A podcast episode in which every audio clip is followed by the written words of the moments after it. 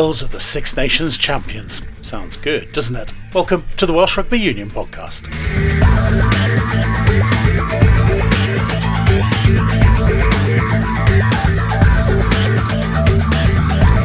We'll hear about the start of the Women's Six Nations and the thoughts of two of the top men at the WRU, Chief Executive Steve Phillips and Chairman Rob Butcher. All coming up, but we'll start with a presentation of the Six Nations trophy at the Wales team base at the Vale Resort. It all hinged on the final delayed game with Scotland winning in Paris, of course. So, what was Wales captain Alun Wyn Jones doing on the evening of that vital game? Just normal night, really kids to bed, and then um, there was a bit of a, a small matter of rugby match on that I caught the last 20 minutes of. So it was a strange one, but you know, all credit to Scotland. I thought, um, you know, seeing Hoggy at the end and the way he spoke about his, his team and what it meant to them, I thought it was really powerful, particularly on some of the performances they've shown. You know, to me, they were doing, you know, obviously, they, they, did us a favour, but they were doing it for Scotland, and, um, you know, credit to them and, and the way they, they played A bit different as in knowing that you could be on the brink of a title, but it wasn't in your hands? Yeah, very much so. I think um, the last 12 months has been very different, not only in the sporting world, but everywhere. I know we, we keep talking about that, but I think um, it's been uh, very different in many ways. And obviously, a, a, long week, not preparing for a game that has a bearing on where you finish. So it's, it's been a, an oddity and a, and a strange one, like I say. And an oddity, you used to lifting trophies, as you say, in full stadiums. It's going to be different today. How do you think you'll find that? It's funny though, in a, in a way, it's very special because this is where we spend a lot of our time anyway. Um, this is where I've been coming since I was part of the program back in you know 16s, 18s, 19s, intermediate level to full senior. So to have the opportunity to do it here is really special. But obviously, not to be able to share it with the fans is is disappointing. But hopefully, you know, there'll be opportunity for the fans to to enjoy and have their time with the trophies, etc. Further down the line. Can you sum up what this group has achieved over the last uh, eight weeks, Alun? Um, I, I, don't know if I can, to be honest with you. I think we can make comparisons about previous teams and previous campaigns, competitions, etc. I think the biggest one is just really proud, probably, of the attitude on field, but also the the discipline off field. Obviously, we've had our blips like most you know environments have because of the situation, like I say, but to be able to come through it like we have just makes me proud, like I say, not on the rugby sense, but the off-field sense in particular, because that's enabled us to carry on and, and crack on and, you know, perform and, and train like we have. And this squad, uh, looking forward, what can they go on to achieve, do you feel? I don't know. I, am not going to put any pressure. I think, you know, that's probably a, a question for, for Monday in the next campaign or the, the, two weeks prior to the next campaign, depending what goes on, how well the regions do, etc., uh, who's available. So, you know, there's always variables, but I think considering um, the state of things and, and, what was said coming into this campaign. You know, to a man, I'm very proud, obviously, to be associated with the staff and management uh, and players of the, the current crop we have. I imagine you might end up with the Lions this summer, but how important is it that the Welsh team continue their development and blood some more youngsters in the summer tour, whatever that looks like? But there's a lot of new caps in, in the Nations Cup campaign, and I think that process has already started. I think there's um, continual succession going on at regional and international level and it'll be another opportunity for Wayne to do that. I don't know what his, his statement of intent is going to be or the mm-hmm. individually, but I'd like to think there'd be a you know a few more new faces and, and competition grows. It can only be a good thing. I know you love talking about statistics, but that's five Six Nations titles for yourself now. Um, that's pretty impressive. What's your reaction? Well, they're all behind now, aren't they? So you just got to. I'm looking forward, to be honest, getting back to the Ospreys. Um, I've been frustrated the last couple of seasons had a, a spell on the sidelines post World Cup, and obviously COVID put pay to uh, anything after the last Six Nations. And then I had uh, two months after the Nations Cup, so I just want to get back into the swing of things. I've played four games under Boothie, and want to get back into that uh, regime, and you know, with the, the crop we got back there, and particularly with the, the performances they're putting in a play. Coach Wayne Pivac did watch the match between France and Scotland, on which Wales's fate depended, though in truth France never really looked like the 21 point margin they needed to overtake Wales. So did that mean the Wales coach could relax as the game wore on? You don't really relax until that final whistle goes, but probably the last five minutes because the week before, you know, we were up by 10 points, I think it was, with about four and a half minutes to go, and the French were good enough to score two tries. So you never really relax when you've got a side like that uh, involved. So it was the last few minutes really. So, what was that week in between like for you all? Yeah, no, look, it was just uh, a great time to reflect on the sort of week we'd had before, which was a, a, disappointing one after, you know, a campaign where we sort of grew through it. And you know, I really felt for the players and the other uh, members of the management team who put in so much hard work and to come up just shy of a, a grand slam was pretty difficult to take last week, but obviously uh, those emotions have moved on and to go through it again in a game which was full of drama again it just made it uh, probably a very, very special Six Nations for the whole group. One we're, we're going to be very proud on when we look back. Of course, the Six Nations success surprised a few people on the back of results in 2020.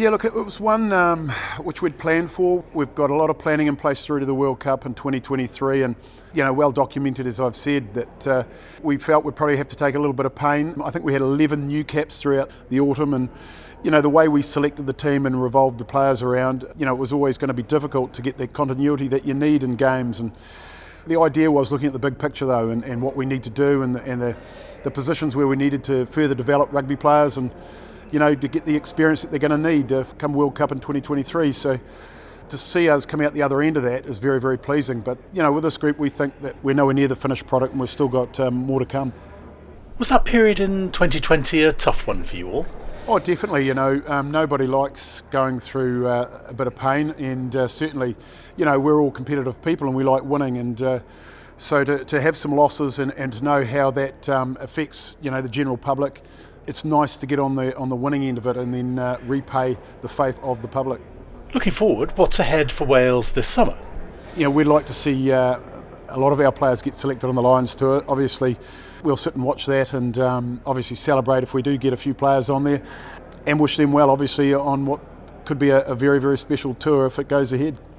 Warren, he sends messages on, on a regular basis and uh, he was congratulating us. Uh, obviously, um, you know, he's been there and done that, so it's nice to hear from him and nice to get that uh, pat on the back. It's the start of the Women's Six Nations this weekend. Will you be supporting them in their campaign? Oh, certainly, and I'm, I'm going to hopefully get down to a training session uh, uh, just to, to, pop in and um, wish them well, but uh, certainly you know, anybody wearing red and the three feathers, we wish them well, and, and the ladies no different, and uh, they'll be looking forward to it. It's, uh, it's a special tournament to play in.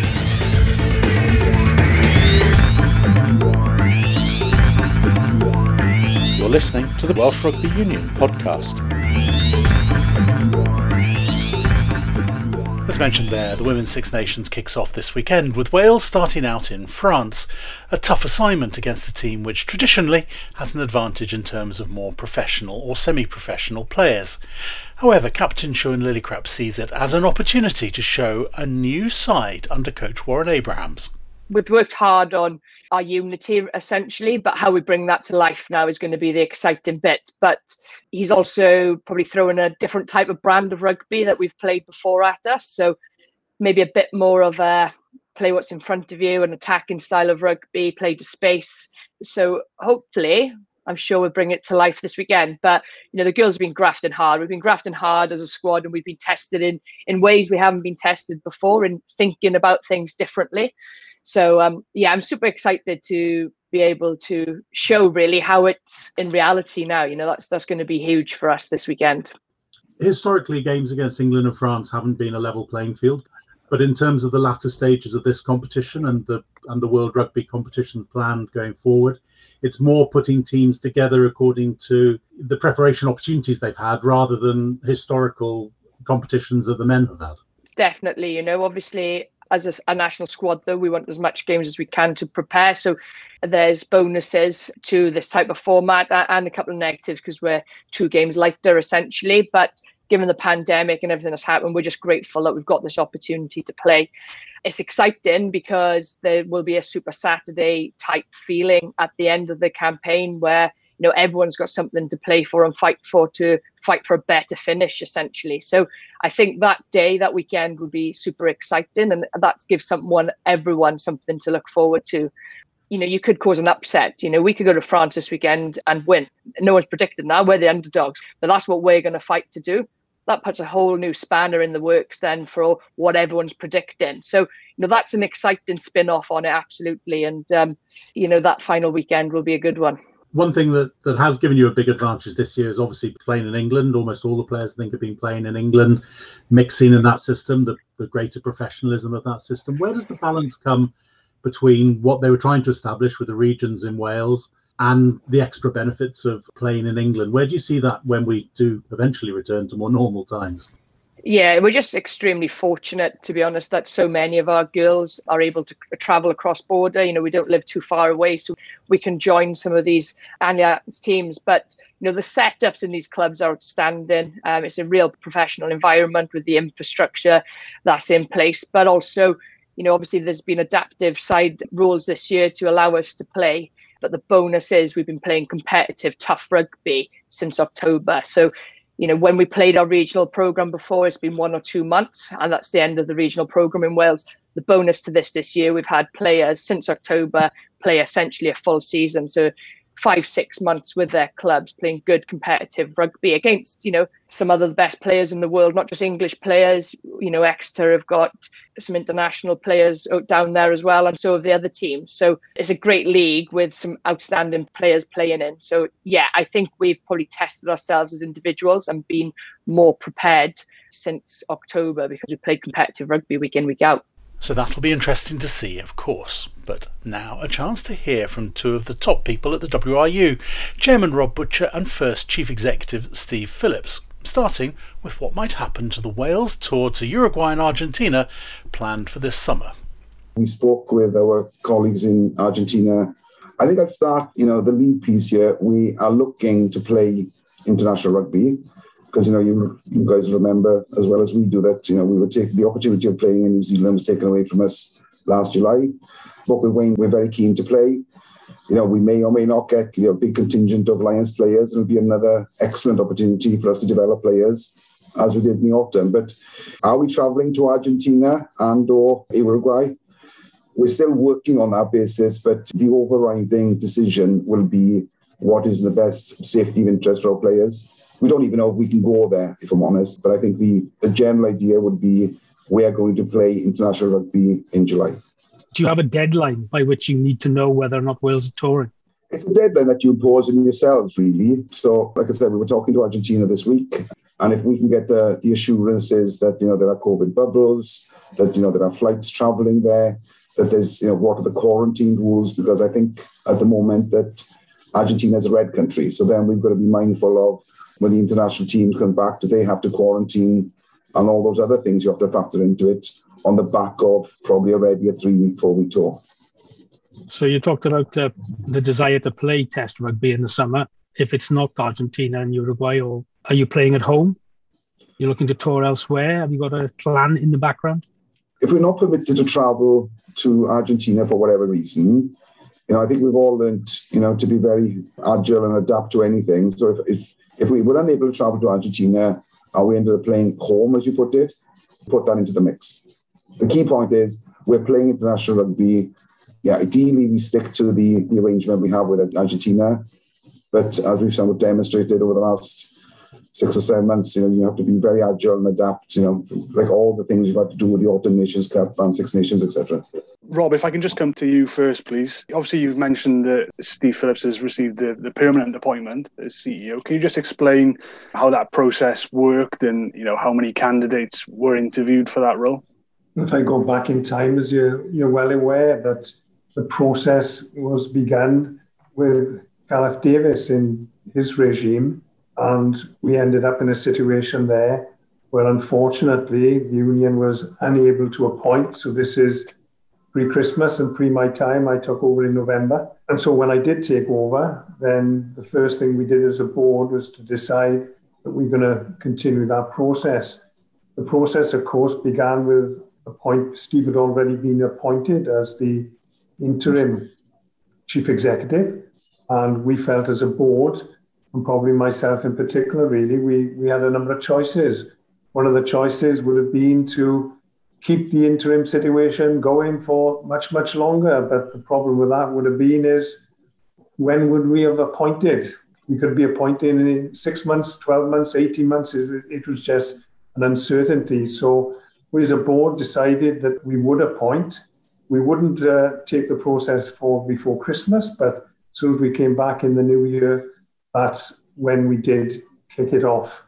And with the use of a, a recruitment agency, we came up with a, an extensive list of possible candidates that we whittled down in the end to five candidates, then four candidates, and we appointed, as you know, approved by the board, What convinced you that he was the right man for the job?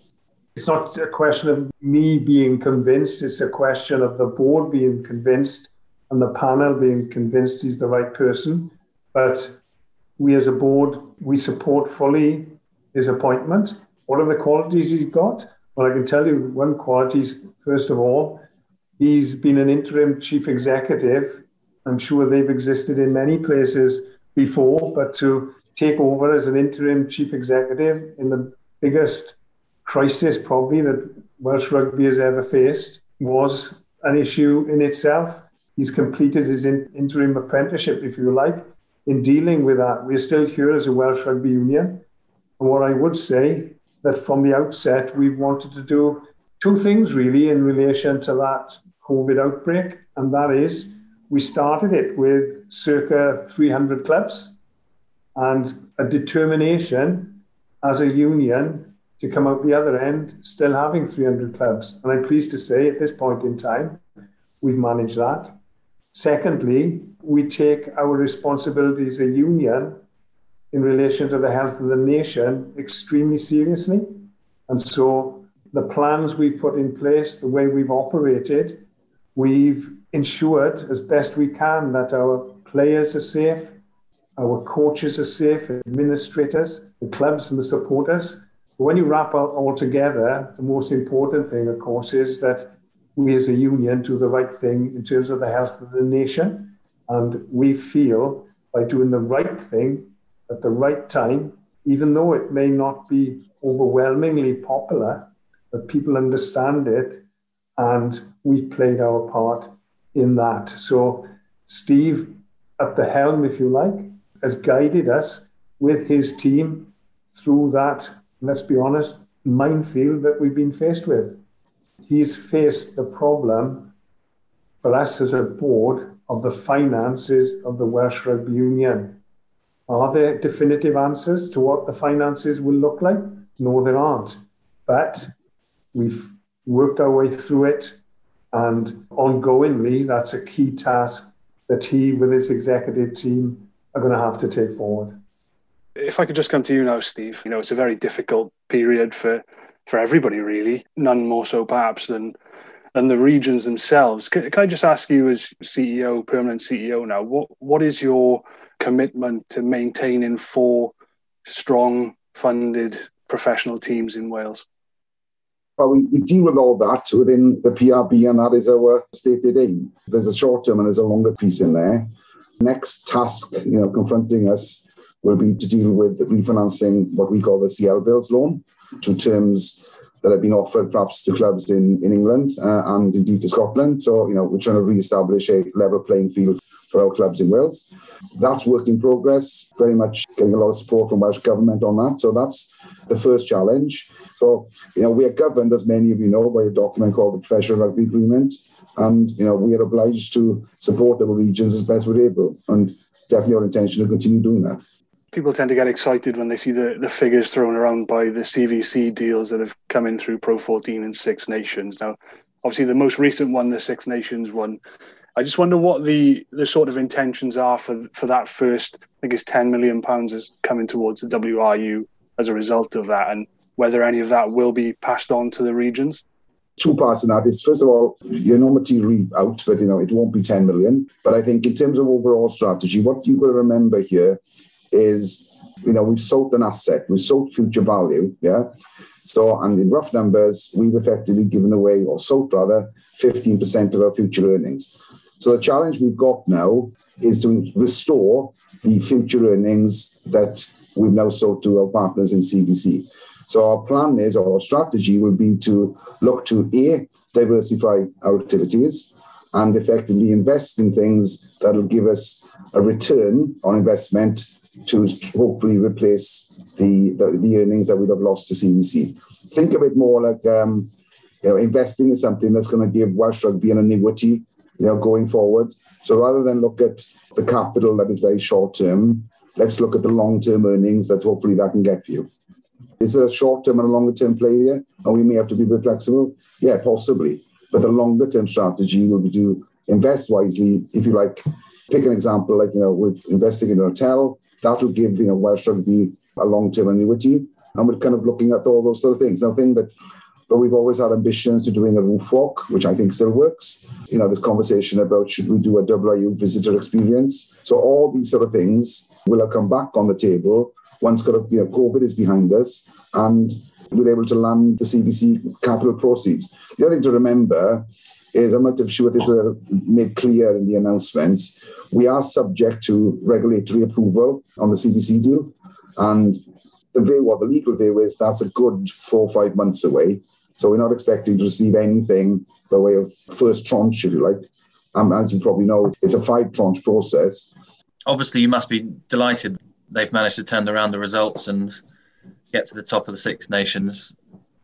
And we're all well aware as a Welsh nation, you know, everybody on a numerous times a year, they've all got the red shirt on. Um, we live it for 12 months of the year, and we're delighted to have the support that we do have, and we're well aware of the criticism that can arise at times. But we knew from the point when Wayne was selected to be the Welsh coach, then it was going to be a difficult time. Was it going to be a, a, a continuing upward curve when we were realistic enough to realise that Welsh rugby, the same as the Welsh nation, the same as Welsh sport in general, it can be cyclical we cling to those great parts of Welsh sport that when Gareth Bale is successful, when Joe Calzaghe is successful, when Richard Burton is the great actor, and on and on it goes. And that's what Welsh rugby is like. It has ups and downs, and we'd be unrealistic, really, if we, we thought we were going to win the Six Nations every year and we're going to have a Grand Slam every other year. It doesn't work like that. But we knew from the outset that we had to stick by Wayne because he was going to have a different approach, a different way. And I feel, and the board feel, and I'm sure the Welsh nation feels this as well, is that as we've gone throughout this Six Nations campaign, we've got better and better and better. We've noticed a new style, and new styles don't come about overnight, they take time to develop. But I think everybody will agree that the performance what struck the chord most with me was in that first half, but I don't think we knocked the ball on. I don't think there was a forward pass. There was hardly a penalty. And the game developed in this flexible way on and on. And there we were, one try down, one try back, another try down, another try back. And I think it was there for everybody to see that the team has developed. It has now got a style of its own, and that style is something that Wayne, we believe, can take us forward on. I was out in Paris, and perhaps two things is the dressing room. You know, they gave their all. I thought they put in a, a tremendous performance, and you know where we were in that whatever minute was, 82nd minute. They were pretty disappointed. You know, so all of us sitting at home will think, "Oh gosh, you know, that was very disappointing." they suffer the disappointment tenfold to what we suffer. I think the other thing I would share with you, having been in the environment and around them and you know trying to support Wayne and his team, is the sacrifice that the players make. You know, in this you know COVID bubble thing. So you know, you all saw what happened in France, and everybody is paranoid about not letting that happen, and then people just underestimate the, the sacrifices the players make. So you know, they get limited time off, and even with a day off, sometimes it's you are staying in the hotel and you've got kind of nowhere to go. Worth just pointing that out to you guys, really. We are unbelievably proud of the players, the squad, the coaching team, the management, and everything that goes with it. And proud we are.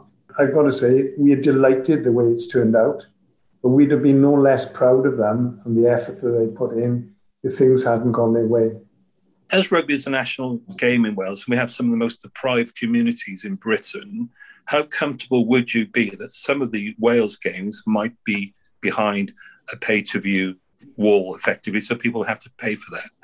Unions that have got together and try to position not only the Six Nations but the autumns as well. Yeah, we're going out to market with the you know Six Nations and you know the international season that happens in November. It is absolutely critical that we land S4C coverage here. So that is non-negotiable for me in, in Six Nations. And I think all my colleagues in the other unions are very, very clear on that as well. You know, we take a similar view, as you know, and you know we've increased coverage recently in the Pro 14 League. But S4C having Welsh rights fundamental to us in Six Nations, not only Six Nations, also in whenever we end up in the autumn, because if you remember last time, you could watch Wales played in London in Parc y Scarlets, and you could watch it on S4C or you could watch it on Amazon. So you, you don't foresee a situation where in the future, if, it's a hybrid deal with a pay-per-view provider and terrestrial, that some um, that all games involving Wales will have some terrestrial coverage, whether through the medium of Welsh or English. That's right. Yeah. Just Rob, lastly from me, um, your area of expertise obviously in, is the community game. This week we've had the rollout of plans for return. I mean, I just wondered how positive you are for the future of the grassroots game because it's been hit devastatingly by this. I mean, what's your verdict on that? I'd answer it by referring back to something I mentioned a little bit earlier about 300 clubs going into it and, you know, with the following wind and everything we've done, 300 coming out of it. It is untested though. I'm fairly confident that we are doing everything we can to work with the government to be able to start training and then move to a situation where we can have some kind of competition where we can move gradually to full contact. Scrummages seem to be a, fair way off at the moment, but nevertheless, on the roadmap that we've got that begins on the 1st of April and takes us up through the months in the different stages until we get to January, then we have the plan there. And what we've got to put everything into is will the participation be the same within clubs when we get back to it as to when we came out of it in the first place. So that's the imponderable that we've got at the moment. All I can say to you is that we are doing our level best from the, everybody got within the clubs, the club operations managers, the, the volunteers within the club, and then our rugby managers, rugby coordinators, an unsung set of heroes called the hub officers within schools. Then I think people are champing at the bit to get back and they understand what we're trying to do. We've involved them at every single stage. I don't think there's much more that we could do in, in terms of trying our level best to ensure that those 300 clubs will be with us at the end. But it is, I accept, an imponderable, but what a challenge that uh, we really are facing. I've got to say that you wouldn't get 333 people to a meeting like we did unless the will was there to be able to get those clubs moving again. And we have a, a serious will to be able to do that. I can't look into the future. I can look at my crystal ball. I, that's a favorite saying of mine. If I look into the crystal ball, what's going to be there? I've got to say, I'm optimistic. There are parts of the Welsh Rugby Union, the staff, they call themselves the boots on the ground. They keep on reminding me of the boots on the ground. We are at that elite level, I suppose, Steve and myself and the board and the executive, but the boots on the ground tell me that the will is there, the want is there. And I genuinely can tell you this at this point in time, I'm unaware of any club having gone to the wall. A great chance to hear at length about the future direction of Welsh rugby there. So that's it for this week's Welsh Rugby Union podcast. Plenty more to reflect on next week, but until then, goodbye and stay safe.